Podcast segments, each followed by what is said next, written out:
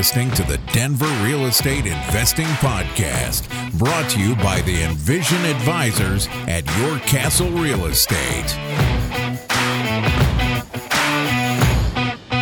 What's up, Denver? Chris Lopez here, and today we are talking to a couple that's living out their HGTV dreams while doing a house hack at a duplex in Englewood, Colorado. They're doing lots of DIY renovations. They're in the studio to talk to us about the deal, their plans, and how reality is matching up with those plans.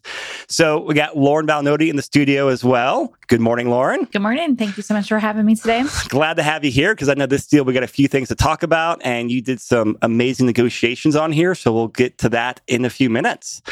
But to our guests, Alexis and Brian, good morning, guys. How are you? Good morning. Good morning. Doing great. Happy to be here. So beyond saying that you guys have got your HGTV dream, I mean, that's the intro, right? Yeah. So, Alexis, give us the setup on here for what made you interested in real estate investing, kind of set the story to talk about this duplex. Sure thing. So it was coming up that we had been living together and we were interested in buying. And I realized I really didn't know anything about the process. And I thought, podcasts, people listen to those in the car on the way to work. I could, double down and just start learning about how real estate works. And so I Googled Denver Real Estate Podcast, and guess what came up? I know it came up. So we are longtime listeners, first time appearing on the podcast. We spent probably about 6 months before we first contacted you. Every time we went up to ski to the mountains, we listened to another podcast episode, exchanged a lot of concerned looks at various times when, they talked about how the market was tight, especially through 2020 when inventory was just so low. Yeah. But then we got the courage to reach out and contact you all in June. And that's when we both read the book cover to cover and took some notes. And that's how we kicked off the process with you all. I love it. So I know when we talked, the intent was to do like house hack and nomad. Yep. But tell the listeners kind of like what you wanted to, like what's your plan for what you wanted to buy initially?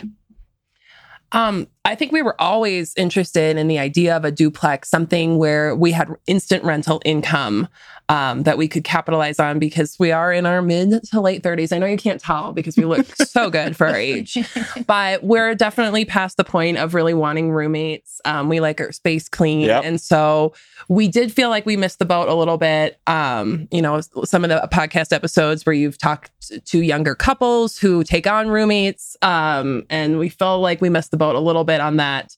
So that's why the nomad approach seemed more appealing. Yeah. And what's the long-term goal? You guys have professional careers. Yep. What's the long-term goal with real estate? I mean, we want that, $10,000 a month, income coming in. I mean, that sounds exciting. Again, like she said, listening to some of these podcasts especially these young kids that are, in their late to early 20s that are, talking about retiring at 40 and 50. I mean, that's unbelievable. Yeah. And we love to travel. We're not people who like material things for the most part, besides wine, good wine. But, I think for us, it's having something that is, relatively smooth, and it's, it's kind of like a locomotive train. It snowballs, and, you keep that awesome income coming in. And I think that was really appealing to us. Yeah. All right. So I want to fast forward to actually talking about the duplex because, it's a great deal, great location. I know you guys are doing some work on there, so we got lots to talk about. So we're going to start plugging numbers in the spreadsheet. So we'll share that in the screen, and we'll also put this in the notes as well, or the show notes as well. But we'll tell the story of the duplex through the spreadsheet. So we talked numbers, a little story on there as well. So Lauren, I know they had, they gotten pre-approved, did some high level strategy stuff. They started working with you, and this was, I think, back in July-ish timeframe or so? Yeah. You guys started hunting, Do you remember like the first properties you guys walked at? Kind of story leading up to this duplex? Well, this is an interesting part of the story. This was the first and only property that they looked at. And so, of course, that gave them a little bit of anxiety of, you know, are we being crazy putting in an offer on the first property? But you and I, we were able to jump on a call with them and reassure them, you know, we looked at a lot of properties, the numbers looked great, focus on the spreadsheet, you coached them, you know, what are the red flags? And the only red flag was us. It was the very, very first property. Yeah. We were the red flag. Once we were able to get through that hurdle, you know, they were able to progress forward and just reassured them too of how the Colorado real estate contract is super buyer friendly. So, you know, we were able to do all of our homework and get them to progress forward. So first property. We refer to it in the book as your first date. Yeah. This was our first date property. Yeah, so we got married right away, I guess. But it's worked out. Yeah. But it's what Lauren alluded to. I mean, you know, this happens probably about like 2 or 3 times a year where we're like, hey, this is the first date. They're like, oh, this is a great property. Like, no pressure, but if you guys are going to take this, let me know because we're going to call someone else right now. And you know, it's not like a sales tactic. It's just it's a good property. Mm-hmm. But as Lauren alluded to, we have the buyer-friendly contract, so that's why you feel comfortable. Hey, let's do it. Definitely. Do due diligence. You'll spend a week or two, maybe about $1,000 in some inspection costs, and everything like that. But it's worth it's worth the calculated risk. Yeah. Mm-hmm. Yeah. So this first date property, which you now live in and you own. It's in Englewood, right? Yep. All right. So it's a duplex. So tell us what the list price was, if you remember. $575. It was originally $525. Yeah, that's under contract, but they went under contract with the first buyer at over $600. Yep. Mm-hmm. And the financing fell out at the very last second. So when they brought it back to the market, they put it at $575. They did a price increase on it, and we were able to go in and get it $5,000 over at $580. $580. Yeah. Okay, so that was you guys went at $580. What was the rough like acquisition cost? Like $6,000 or so. Mm-hmm. Okay, we'll just ballpark it. Like 1% works close enough. Exactly. Now, I know there's some stories around negotiation seller credits. Thank you. So Lauren, tell us what happened here. You know, the house was overall in great shape, but there was some deferred maintenance that had been kind of kicked down the road. So, you know, between the three of us, we were able to put together a pretty good strategy. And the buyer was a hardcore businessman. I think he owned like a couple motorcycle. The buyer or the seller? I'm sorry, the seller. Yeah. You know, so, you know, he was definitely a hard negotiator on the other side. And plus two, after they had just gotten their hearts broken of being under contract for $35,000 more. We came in with some pretty heavy hitters. You know, we asked for like $25,000 in seller concessions. So it was definitely some back and forth. But at the end of the day, we knew that these guys wanted to offload the property. They wanted to sell. And the roof had some issues. We had some structural issues on the like interior retaining wall. Sewer line needed some repairs, and we just kind of hit them with like the biggest ticket items. So we were able to negotiate a $20,000 credit. In a roundabout way, we were able to apply $6,000 worth of credits, and then they got a brand new roof, about $14,000 roof repair as well. So let's talk about that for a second, because the credits, you know, is money that they got the closing table, which means it's less money they have to bring down. But the credits can't go towards your down payment. It has to go towards closing cost or vendor cost. Mm-hmm. And $20,000 is a large amount and usually too much to use for like closing costs and buying down the interest rate. So you took a big chunk on that and were able to use that, escrow the money for the roofer, right? Correct. Okay. So basically what that means is that when they close, part of the money gets set aside for the roofer. And when the roofer does the work, they get paid out the money. But you guys don't have to bring additional money down or put $20,000 towards buying the interest rate down. Yeah. It was great. We were very thankful for Lauren. She definitely had to talk me for sure off a cliff because I was ready to walk. They came back at $5,000 and it was insulting, you know, and I mean, especially because, you know, what we had said and, you know, what Lauren had said to them is that, you know, look, like we're not probably going to get our FHA approval with the roof in the condition it's in, you know. You know, I mean, I think our inspector said it was like 75%. 80% hail damage. You know, so that was a big concern, you know, for us. Lauren's a good negotiator, man. Oh. Yeah, I thought we were pushing our luck and trying her patience. And I was under the naive impression that I was truly willing to walk. You know, at that day, because we had extended the closing or the inspection resolution deadline, or we had extended some deadline. To continue negotiating. And I was under the naive impression that I was willing to walk and whatever, we'll just take the next one. You know, deals come like a bus. The next one's going to come around any other time. And then honestly, after we got over that hurdle, I started, you know, continued looking at all the postings that were coming up. And I thought, boy, I would have really eaten my words if we had fallen through, because, you know, nothing was as appealing as what we think we got. Yeah. Well, at the same time, though, I mean, like, we're not talking a couple dollars. I mean, $20,000 is $1,000. Hey, guys, suck it up. Don't worry about $20,000. Yeah. That's a lot of money. Yeah.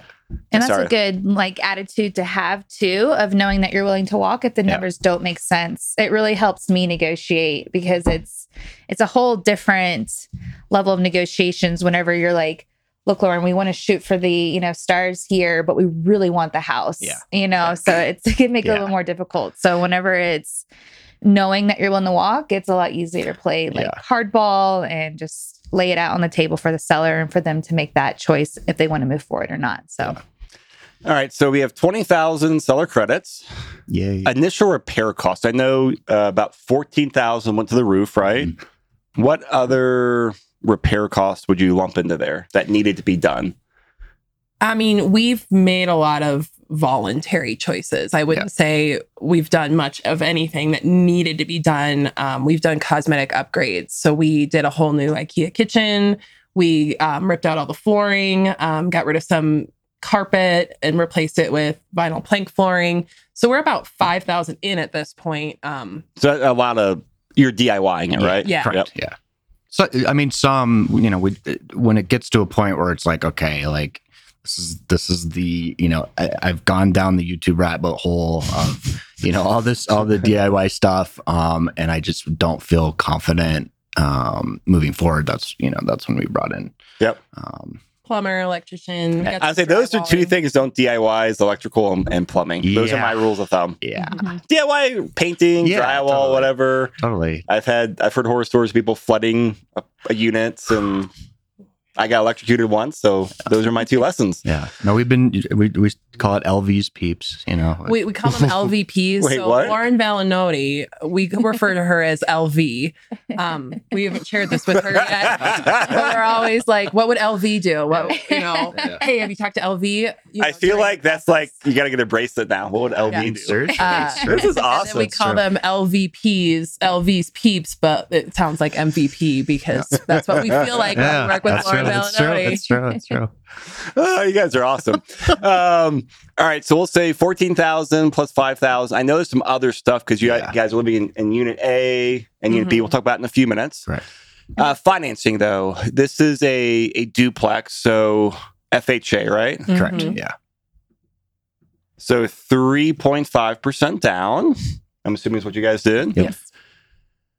3.5% down. And so all in when cash to close was about $17,000, $18,000, $20,000. Yeah. Okay. So I'm just going to put back in the, right there. Keep the initial repair cost in there. And then what was your interest rate? 2.5. Yay. Wow. Yeah. Can't complain about that. Yeah. So let's talk about how we are going to do or the rents on here, because what's the layout of the building? So Unit B is, they're both 2-bedroom, 1-bath. You know, Unit A definitely more square footage than Unit B. The bedroom is definitely, the bedrooms are bigger in A, but I can't remember what the total is. B has the attached two-car garage as well. Yeah. Okay. So which is important. They both have different things going for them. Yeah. But at the end of the day, both 2-bedroom, 1-bath, central air, and laundry. Side by side or up down? Side by side. Side by side. Each have their own laundry room? Yes. Yeah. Oh, fantastic. Yeah. And so which unit are you guys living in? B. So that's the slightly smaller one, but has the garage. Yeah. And for us, we're a couple. You know, we feel like A is, it's too much space for us. And again, the rental potential, I feel like, is bigger in A. All right. Where, you know, two people can live there, you know, very comfortably. And again, two separate living spaces. You know, I feel like that's, you know, a great potential for, you know, someone who, you know, may not know the other person living there. Yeah. So, so you guys live in the Unit B. That was the unoccupied one. I know Unit A had a legacy tenant whose lease ends around the end of the year, end of 2021, right? Yep. So what's the operational plan? You move to Unit A, and that's the ones where you're doing the renovations in? Kind of walk through the plan here. So initially we had, you know, we were very lucky that the tenant in B, he was in the process of buying a house himself. And so, you know, had motivation to leave early? End of September. Yeah, end of September. So we had, you know, we were renting through the end of October in our own place. So we had a full month to really, you know, renovate, which we thought would be plenty of time. So planned on renovating B and then moving to A and then renovating that. That plan has kind of changed mostly because I think A, there's less to do, hopefully. In Unit A, there's less to do. Correct. Okay. Yeah. And so, I think the rental potential there is higher initially. You know, the plan is they'll be out at the end of the year. We'll spend January kind of doing, you know, minor projects, knock on wood, and then, you know, rent it out thereafter. All right. And what are you expecting the rents to be? So when we were, you know, doing the analysis before we even looked at this place and then through the contract process with Lauren, she had consulted a property manager and came up with $1,850 for each unit. As we're sitting here today and have gotten to catch up with LV, she said, you know, market rates are trending up. We've been watching Zillow and seen several similar units in the neighborhood going for $1,995. So we're hoping we could be around the $2,000 mark for each unit.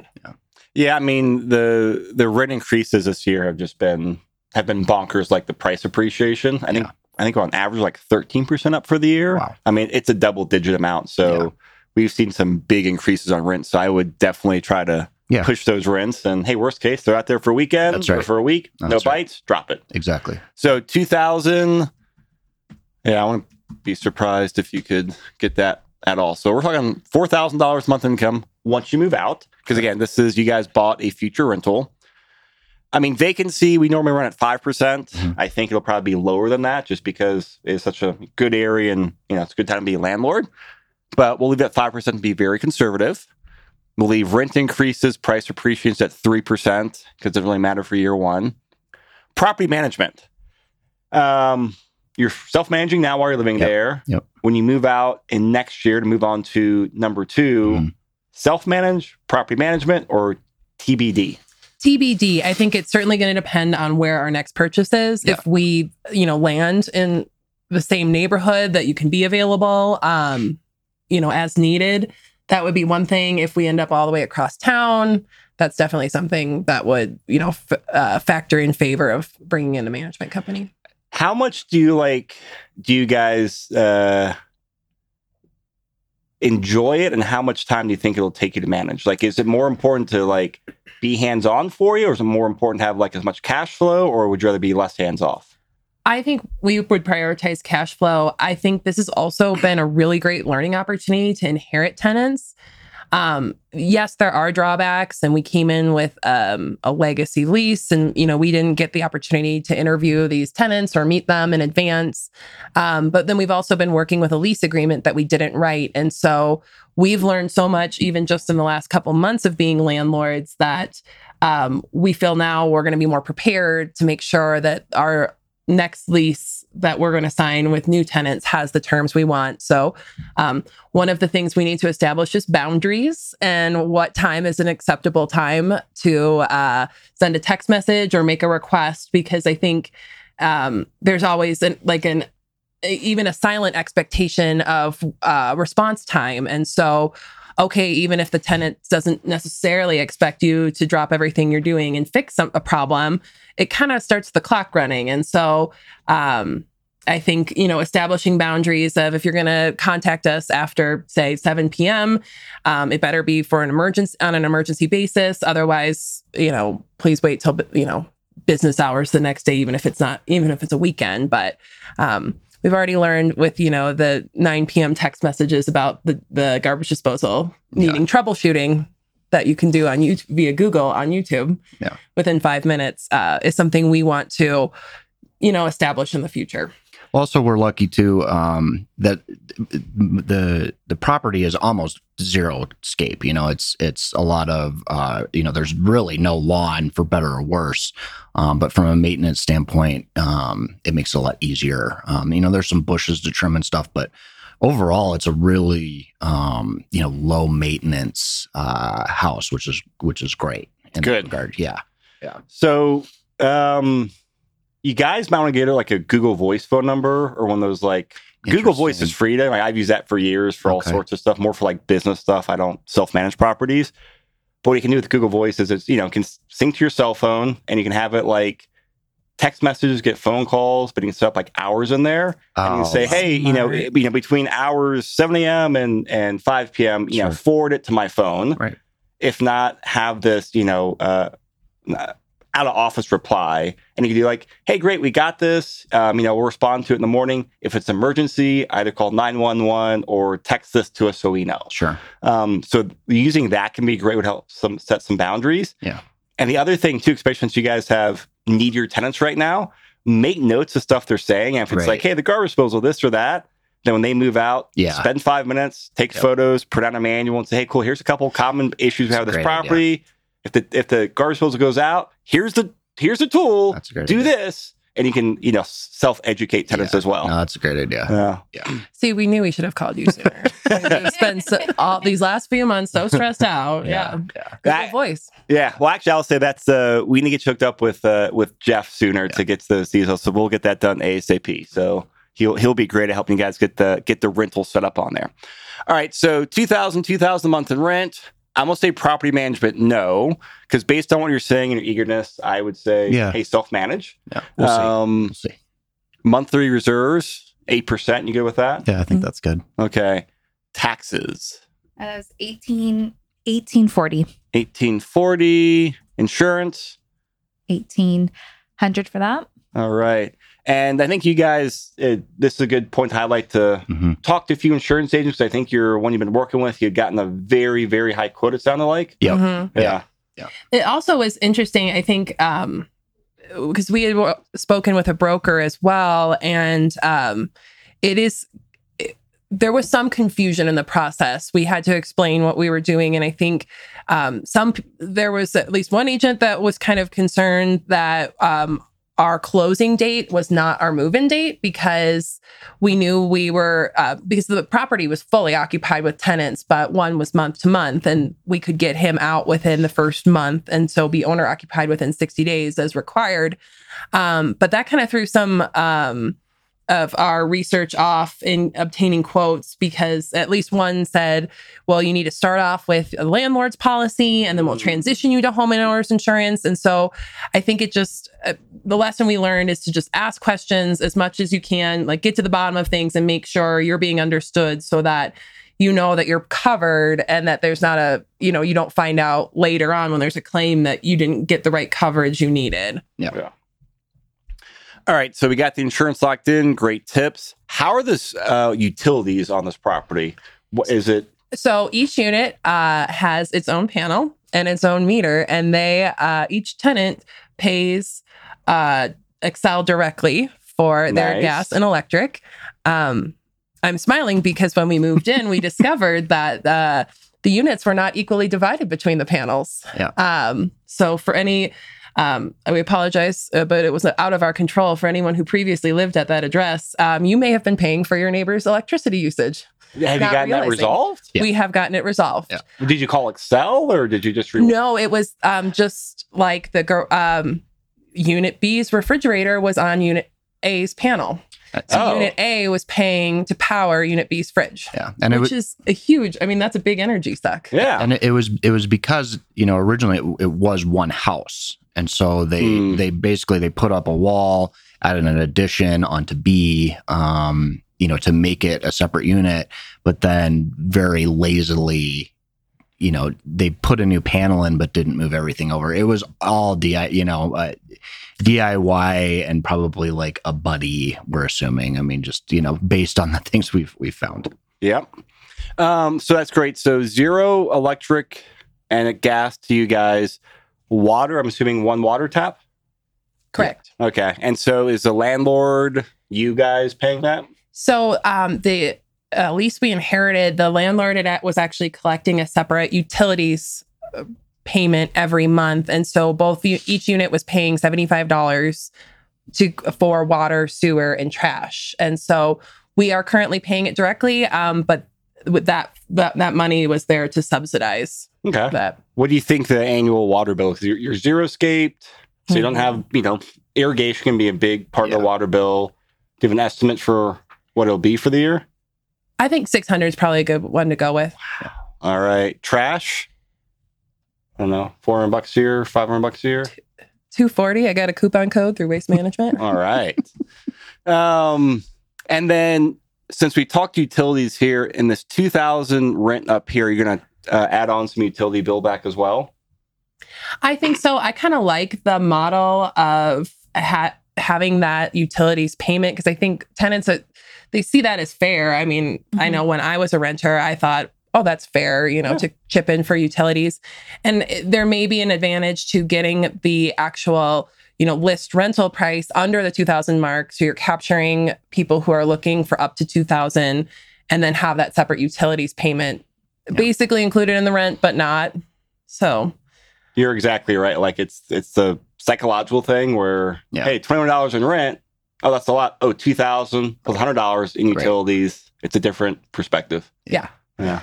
So I'm going to bump up the rent here just to, we'll say $20.75 each. That looks great. Since we're paying for utilities down here, we'll bump up that a little bit. Landscaping, I know you said it's like you guys will have to probably trim some bushes once a year. Yeah. What about snow removal? Because that is something that... If it ever snows again. No. I think... again, I think we're taking the approach of like, you know, I'm happy to do that. I have a sales job. And so, you know, I'm driving around actually in the area a lot. So I'm hoping that, you know, I can take an hour out of my day to go do that. We'll see how that goes. Again, I'm with Alexis that it depends on where our next property is a little bit. We're going to try it. Okay. At least now. What do you see mostly? Do you see that writing that into the lease is the tenant's responsibility?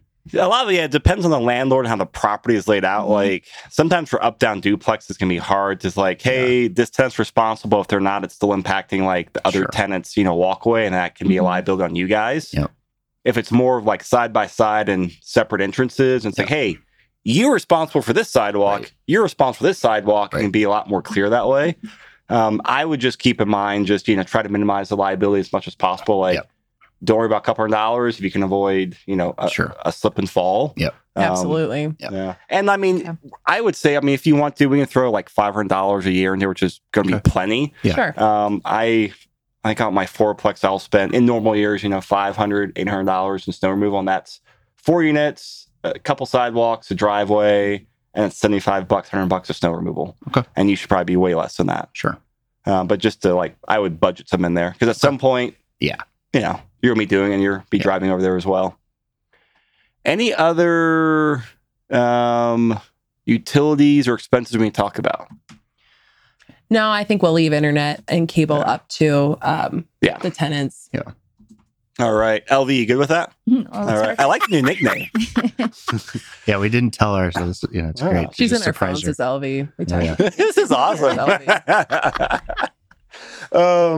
All right. So you're going to be all in. We're estimating about $40,000 between down payment, the roof that the sellers paid for indirectly. You guys will be doing some DIYing stuff, but you'll be dropping money in there. So $40,000 all in over the next 12 months.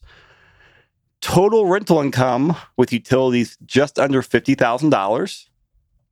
Take out all the expenses, and you'll have a mortgage payment of about $26,000 a year.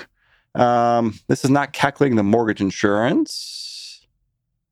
Oh, I got the wrong field selected into here. Do you remember what your mortgage insurance is every month approximately? I'm just curious. I think I'm under the impression everything's included in that 25 or 29.75 payment. Yep. So you said about 25.79. Yeah. So about $200 a month.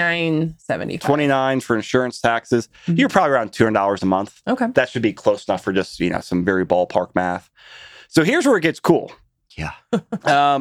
Cash flow while you're self-managing, and we have the mortgage insurance estimate in there, about $9,500 a year once you move out. Yeah. Yeah.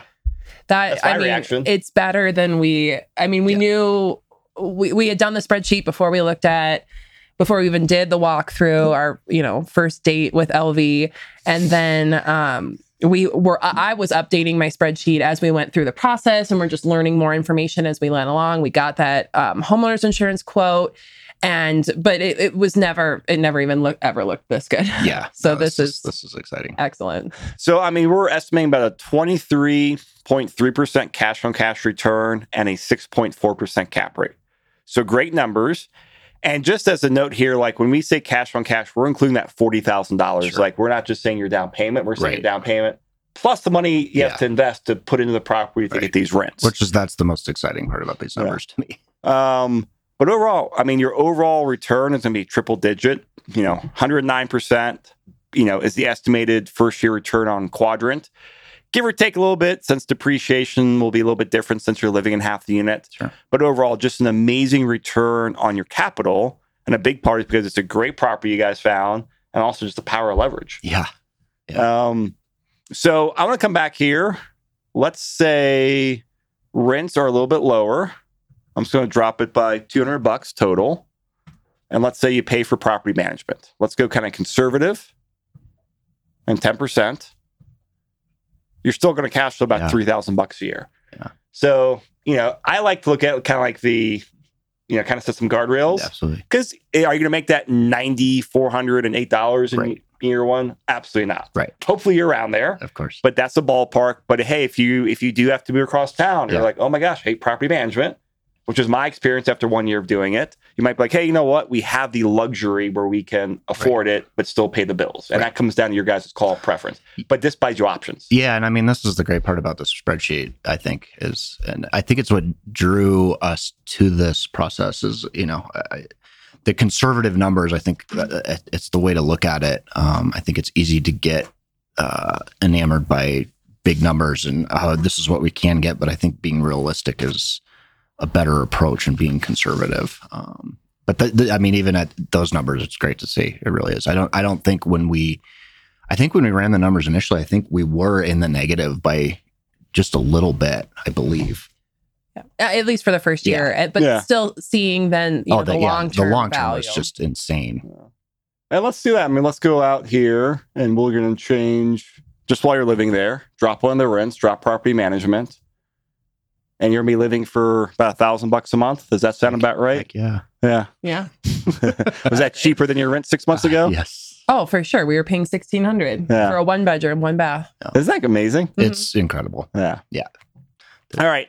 So you guys got anything else on the spreadsheet? No. Okay. I think this is a great property, great number. So great job, Lauren. Congratulations, guys. Congratulations. Yeah, Lauren. Yeah. Yeah. There were two other things I wanted to chat about because looking at long-term plans here, what is your plans for the next property and kind of the next, you know, monopoly pieces to your rental empire? What are your thoughts? Well, we know we want to move on and continue to build our portfolio. We're confident that the nomad approach fits us. And we're hoping in, you know, mid 2022 next year to be, you know, looking at properties. I think one of the things we're a little nervous about is that, you know, we got the FHA loan in both of our names. So that's tied up. You know, we can't do another FHA loan. So 3.5% down on a duplex at almost $600,000 was huge. And so I think we're kind of nervous. We're not going to get anywhere near as good of a deal. But hey, that's your challenge, right? I'm on it. Find it. Well, what happens a lot of times, because I mean, it's really good that you guys are thinking strategically, because financing, you know, is such an underappreciated aspect of buying a property and just building your portfolio. And yeah, you can have one FHA loan at a time. And so when you move out for next year, it will most likely not make sense to refinance out of this 2.5%. Right. Yeah, I don't like why touch that right. For a while, because you will not beat those terms and rates. But then what our clients do is they'll do the 5% down conventional. You can use those all day long. And if you want to go more like where you do want to house hack and reduce your income, we find a lot of great properties that have like the mother-in-law suites or ADUs or income suites in there, where actually you can get some similar numbers to this type of property. So it's, again, if you want, you know, tenant on site, right, or Airbnb or whatever, it's like you can get similar numbers, similar stuff as well, but through a single family. I think we're open to all those options. I mean, I think that's we're in a really unique situation that I think, you know, her and I have said many times, we could live anywhere, you know, I mean, for a year, it makes it very easy. We're, you know, we don't have a lot of things tying us down at the moment. So I think that opens it up to a lot of things. I mean, we've had a lot of friends that before we started this process were just like, oh my gosh, it's a nightmare. You know, we put down, you know, 20 offers. Yeah, several, you know, 20 offers and, you know, got out cash bid every time. And, you know, so I think that was part of our apprehension too, is, you know, literally our first date were, you know, closing and we're like, is this easy? It can't be. There's gotta be, there's something really wrong with this property. And it's because you and your team and LV especially had pointed out how favorable, buyer favorable the Colorado real estate forms are, and how there's so many opportunities to back out that in some ways I almost feel like I was going along in the process, not really thinking like it was ever going to happen. Like, oh, well, we have more opportunities to get out. Like, let's just go with it for now. And then all of a sudden closing day is here and we made it to the finish line and here we are. And okay, we're homeowners now. Like, but I think that really is what makes the process so much more less scary than we had thought. And I mean, I didn't think I was ready. And just listening to the podcast convinced me otherwise. And then going through the process with your team certainly convinced us otherwise and makes us wish we had started sooner. A lot sooner. One thing to set the expectations is when you do buy property number two, you will probably look at more than one property and may put it more than one offer in. So, I hope so. we'll readjust the expectations there. No, I hope so. No, and again, should be 20 offers, but it might be more than one and more than one property. No, and I think we've learned so much. I do feel like we kind of found a diamond in the rough, and you know, I think it would be naive of us to think that that's going to happen again. But we'll see. I don't know. Yeah. We were also pretty, in some ways, confident and prepared. So we had said when we first started listening to the podcast back at the end of 2020, early 2021, we had said we had conversations. We're not ready to pick up the phone. We're not ready to call them. We need to do more homework. Yep. We need to, you know, start investigating what kind of mortgage could we afford? What do we want to pay? And so we knew, you know, our lease isn't up till October 2021. We're not ready yet, but we want to get ourselves to the point that when we're ready, we are ready to go. Yep. Like there's nothing that's not taken care of that we have to work through. And I think we got ourselves to that point, you know, before we called you. And so when we did that first date initial walk, we were in a position where we knew we've run the numbers, we're confident we can afford this. And so we can press forward without feeling like, you know, we still have all these things, question marks that are open-ended out there. Yeah. Cool. So we have a lot of people who are, you know, a couple steps behind you looking to buy their first property, their first house hack. What advice would you share with them thinking back, 6 months, 12 months ago, as you guys were starting the process? Any advice or tips you give other listeners and future investors out there? I think the decision to purchase and your financial wherewithal is a more complicated and complex decision than you might think. You might think you're capable. I thought I was capable if I know how much money I make. I know what my finances are. I know what my student loan debt is, which in the past has been astronomical at times. But I really wish I would have talked to a financial planner or, an investment team who has the experience to say, no, you don't need 20% down.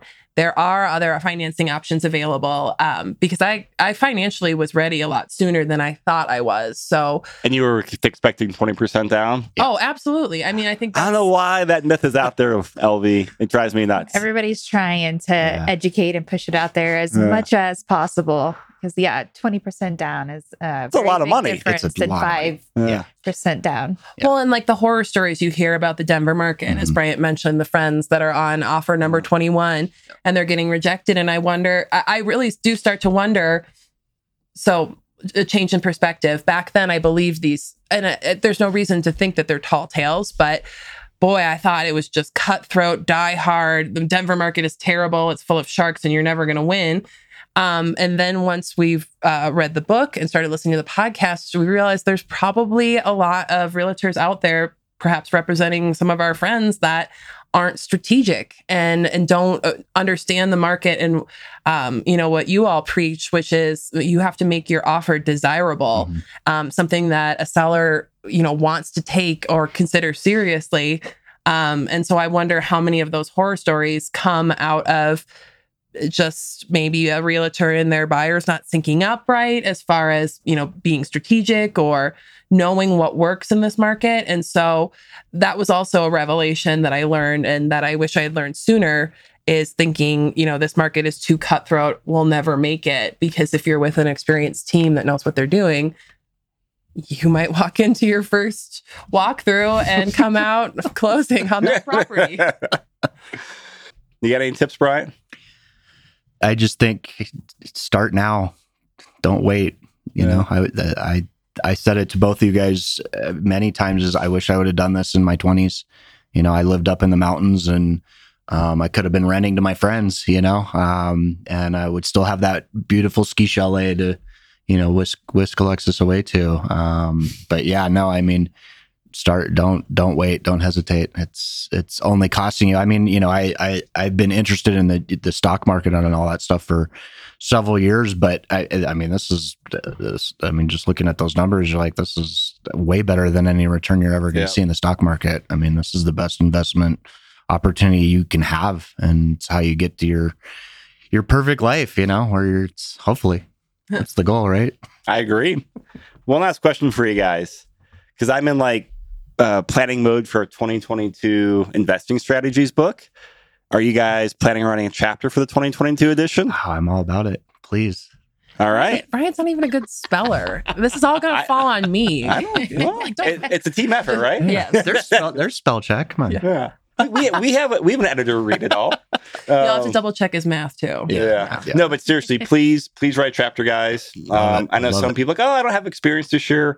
You absolutely do. Even though you're on the earlier part of your journey, there's a lot of people who are quite a few steps behind you and they can learn from you. So please share it for those people. And also it's the ultimate accountability tool for you guys as well. Yeah, no, I love it. Again, that's what drew us to this is just hearing all these different stories of, like I said, this, I can't remember the young couple's name, but that was the podcast that was wow, this is oh, really? This is so powerful. They might have been from Austin, Texas. Yeah. They were recently married or they were engaged and it was like a friend, all the roommates that they collected for their house hack. It was Walker and Nina. I think it's probably what they're talking about, right? Or was it their? I think so. Yeah. That sounds like they're lined up where a friend of theirs was moving out from Texas that she had been. It was her sorority sister or something. Yeah. And again, it was. They're thinking about retiring at 45. It's just holy cow! That is the dream, man. Yeah. Like, good for them. And I mean, you know, obviously their stars certainly aligned, especially with their first property. Yeah. And, you know, that was, again, the struggle, I think, for us is like, oh gosh, renting room to room, it's not in the cards for us. Yeah. You know, well, it's a different phase in your life. It's similar. No, absolutely. And we actually just last week were talking a bunch about, before we decided to settle into staying in B, moving to A, and then renting to a traveling nurse. And Alexis was really, kind of on board with that. And I was too, as far as the numbers, but I also was like, well, then you're signing yourself up for living with someone that you don't know, and are you prepared for that? You know, she's lived alone, besides 1 year, and that was with a good friend, and that actually turned sour. And I think that was where I came in and said, are you prepared to, go through that with someone that you don't know? And, a nurse has very weird hours, and, there's going to be a Tuesday night where they have off, that they're going to want to have friends over and they're allowed, but are you going to want to come home from work and deal with that? And I think that's kind of what changed our attitude just a little bit. Yeah. And those are great questions to ask yourself and ask each other, just to to merge, hey, the spreadsheet. Right. But you also have to live in the property for a year or two, and let's not be miserable. Yeah. And I think that's the great thing about having the nomad strategy versus house hacking, because there are a lot of options and you can pick what suits you. And I think it's important to have the conversations and be on the same page, because throughout this process, I think Brian and I have gotten in one argument in 3 months of DIY renovations, which I'd say is that's a really good scoreboard. Yeah. And I think it's all because we know what our goal is, and we established from the beginning, this place was to a certain extent move-in ready. It could have easily been rented as is, but we decided, let's clean it up cosmetically. Let's put some sweat equity and time and a little bit of money into this, because we don't want, necessarily just any tenant who's willing to pay, say, $1,800. We want a tenant who's willing to pay $2,000 and, is going to go for the new IKEA kitchen and appreciate those modern touches, and just, kind of give ourselves the added insurance of, getting to the higher end of the rental. Mm-hmm. Well, we'd also, I think, another kind of mantra we had is, that we want a space that someone feels comfortable coming home to. It's what I would want.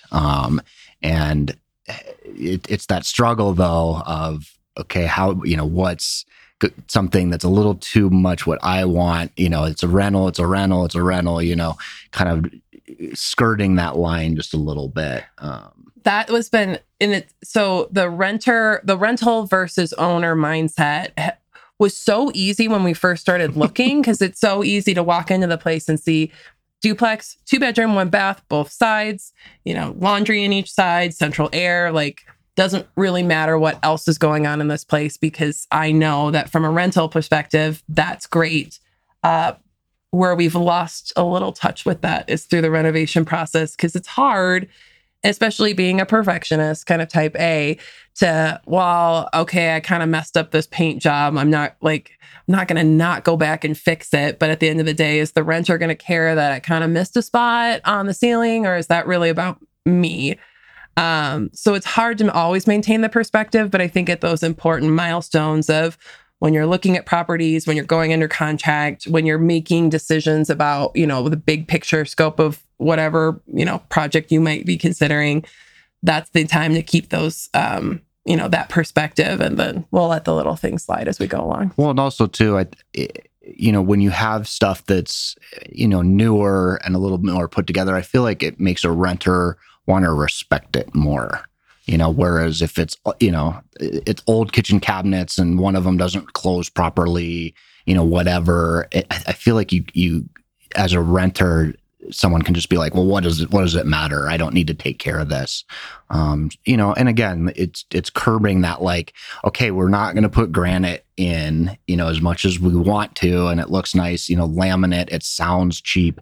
But what we've done, is it's turned out great. And so, we've been really happy with it, and it's going to be you know, long-term for maintaining better than granite. Yeah. And I mean, you're all in for $5,000 or so on unit A that you're living in, or whatever unit you're living in, you know, so bottom line is I think you're doing a good job on balancing the two. You didn't spend $25,000 doing the kitchen. Right. You might be something them differently. Yeah. Hey guys, don't do that. Yeah. Give you a little like love smack, you know, to like wake you out of that. Yeah. But the fact that you're in there, like, I think you're on the right track. So thank you. Congratulations. Thank you. Thank you. We will. And we will have you back on to talk about number 2 next year. I love it. And see your chapter in the 2022 book. Love it. So I know you guys gave us an email address in the show notes. We'll put the link in there so people can network with you. Great. We always are big fans of like facilitating networking with this podcast. Absolutely. So, you know, listeners out there, if you resonate with Alexis and Brian, reach out to them. Show notes are in there. If you can't find it, email me or Lauren and we'll get you in touch. Cool. So guys, thank you. And Lauren, awesome job. Thank you guys. Thanks, LV. Absolutely. Yeah. And if you're out there has any questions or comments, always reach out. We're always happy to chat and help you out. Have a great one, everyone.